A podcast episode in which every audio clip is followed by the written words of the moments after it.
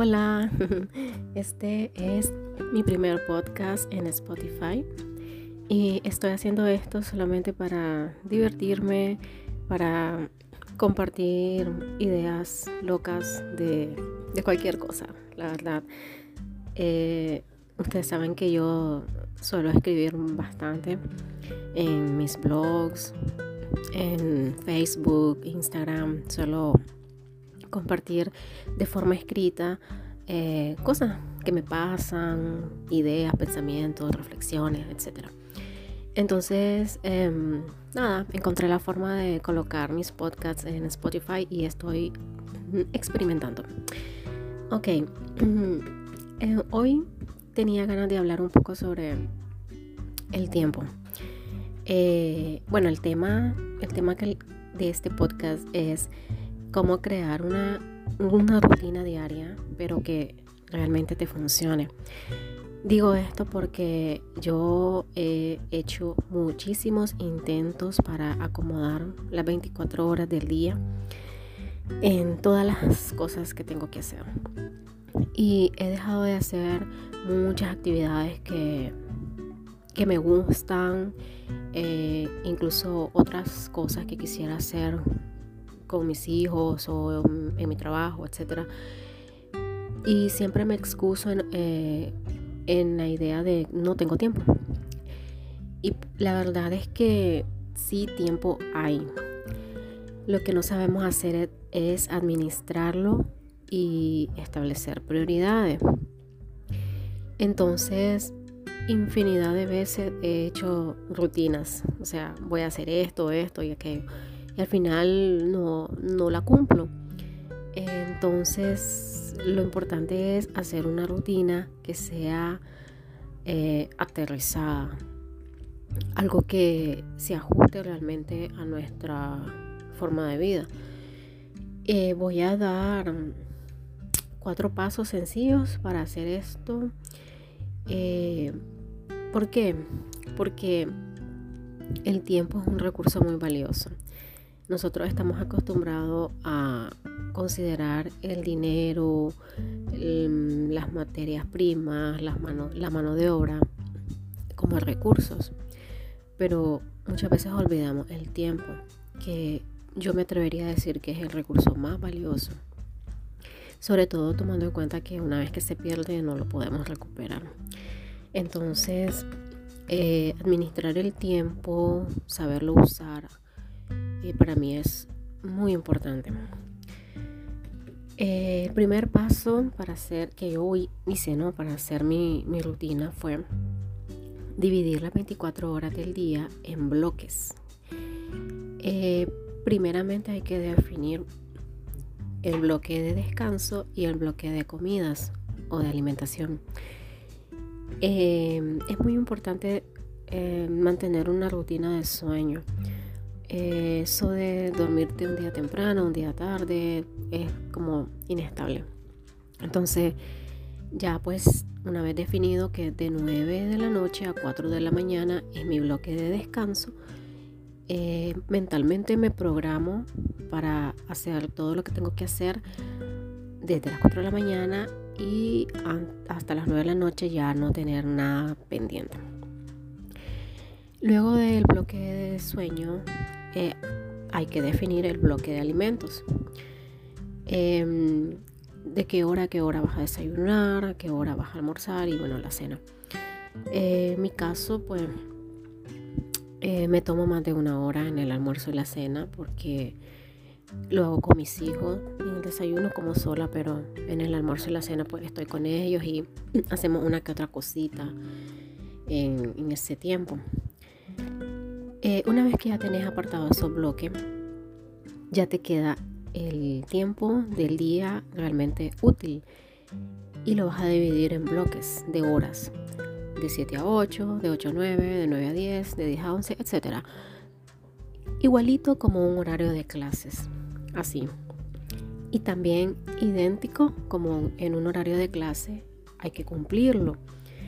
Por ejemplo, si tengo eh, que de 7 a 8 voy a desayunar, pues de 7 a 8 voy a desayunar. Entonces, este, igual con la misma disciplina con la que se cumple un horario en la escuela. Eh, ya que tenés los bloques, los bloques de horas, pasamos al paso número dos, que es hacer una lista de actividades claves. O sea, son todas esas actividades que tenés que hacer en el día. Eh, yo las tengo categorizadas en tres, en tres mm, formas distintas o categorías. Pues. Eh, trabajo, familia y personal.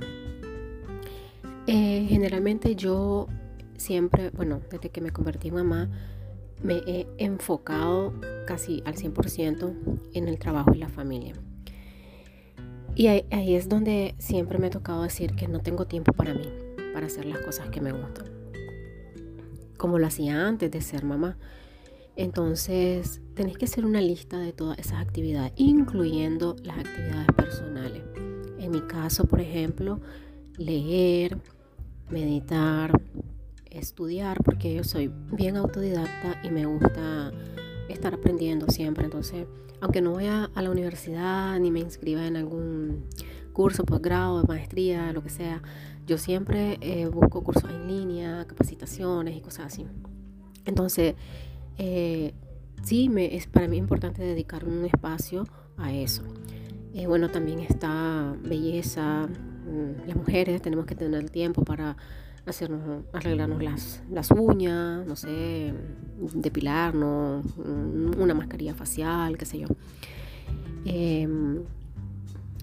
Y bueno, entonces, este, bueno, en las actividades de trabajo, en mi caso, que tengo mi negocio, pues eh, ya tengo definidas cuáles son esas actividades clave. Em, diseño, producción, empaque, eh, publicar contenido en las redes sociales, que también lleva tiempo, eh, etc. Y en la categoría de familia, pues lógicamente todo lo que tenga que ver con el hogar, la, cocinar, hacer el aseo, lavar, las tareas con los niños, etc. Y también hay un espacio para ocio y entretenimiento. Eh, ir al parque, ir al cine, ir a comer fuera con los niños, etcétera tenés que definir todas esas actividades. No importa si ves que son demasiadas. Créanme, hay tiempo para todo. Lo que pasa es que nosotros nos cuesta mucho adaptarnos a los cambios. En mi caso, por ejemplo, una de las cosas que yo más disfruto hacer es leer. Y yo era de las que me leía un libro entero en tres días. Pero claro, pasaba leyendo desde que me despertaba hasta que me dormía. Y me dormía muy noche leyendo. Solamente me despegaba del libro para comer, bañarme, etc. Lógicamente yo ya no puedo hacer eso. Entonces, pero si no me puedo sentar en un sofá dos o tres horas en la tarde para leer, por lo menos me voy a poner a leer 15, 20, 30 minutos. Entonces, estar acostumbrada a pasar toda la tarde leyendo y no entender que sí puedo seguir disfrutando de la lectura, eh, únicamente pues, reduciendo el tiempo.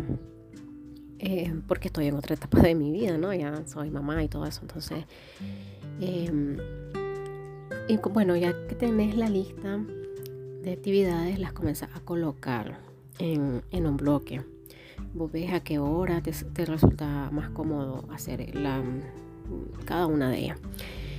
Si te falta espacio, pues puedes reducir, por ejemplo, eh, si tenía una hora para hacer pilates, puedo reducirlo a media hora. Lo importante es crear una rutina y crear el hábito. Entonces, vete una hora, media hora de pilates para poder incorporar otra de las actividades claves que ya había eh, definido. Y ya pues que tenés tu como horario de clase así esquematizado, ¿no? De, lunes a viernes todo. Em, lo tenés que plasmar, este es el paso número 3, plasmarlo de forma visual. A mí me gusta imprimirlo o, hacer como un tablero en la pared eh, para tener a vista eh, lo que tengo que hacer cada día. Claro, esto no es em, cerrado, ¿no? Tienes que ser flexible también porque siempre hay imprevisto, pero en la medida de lo posible guardar la disciplina de, cumplir esa, esa actividad. Em, y bueno, sí, ese sería el paso número cuatro, seguir esa rutina, porque no sirve de nada tenerlo plasmado ahí y no llevarlo a la práctica. hay personas que les cuesta mucho eh, como ajustarse así, les gusta vivir como más, más libres, más... Pero bueno, yo sé que esto no le va a gustar a, todos. Yo soy así, a mí me hace feliz ser así. Eh, estresante sería para mí empezar el día y comenzar a batear lo que salga, imprevisto que venga, o sea, no empezar a vivir el día sin tener un, horizonte, un propósito o, qué es lo que voy a hacer hoy. O sea, no, van corriendo las agujas del reloj y vos vas actuando lo que vaya saliendo. No me gusta vivir así. Por ejemplo, hoy ya sé que tengo que ir a una reunión a la escuela de mi hija, tengo que hacer una entrega, etcétera. Ya siento que al final del día esa satisfacción de haber aprovechado el tiempo y de haber cumplido con todas las tareas que tenía, ese, esa sensación em, para mí, o sea, mm, me llena realmente. Y creo que ha sido clave, clave, clave para poder lograr muchas de mis metas. terminar mi carrera, empezar mi negocio, mantenerlo en pie después de varios golpes que hemos tenido como la crisis política del 2018, la pandemia, etc. Entonces, eh, organizarte y administrar el tiempo es muy importante, sea cual sea la actividad que te dediques.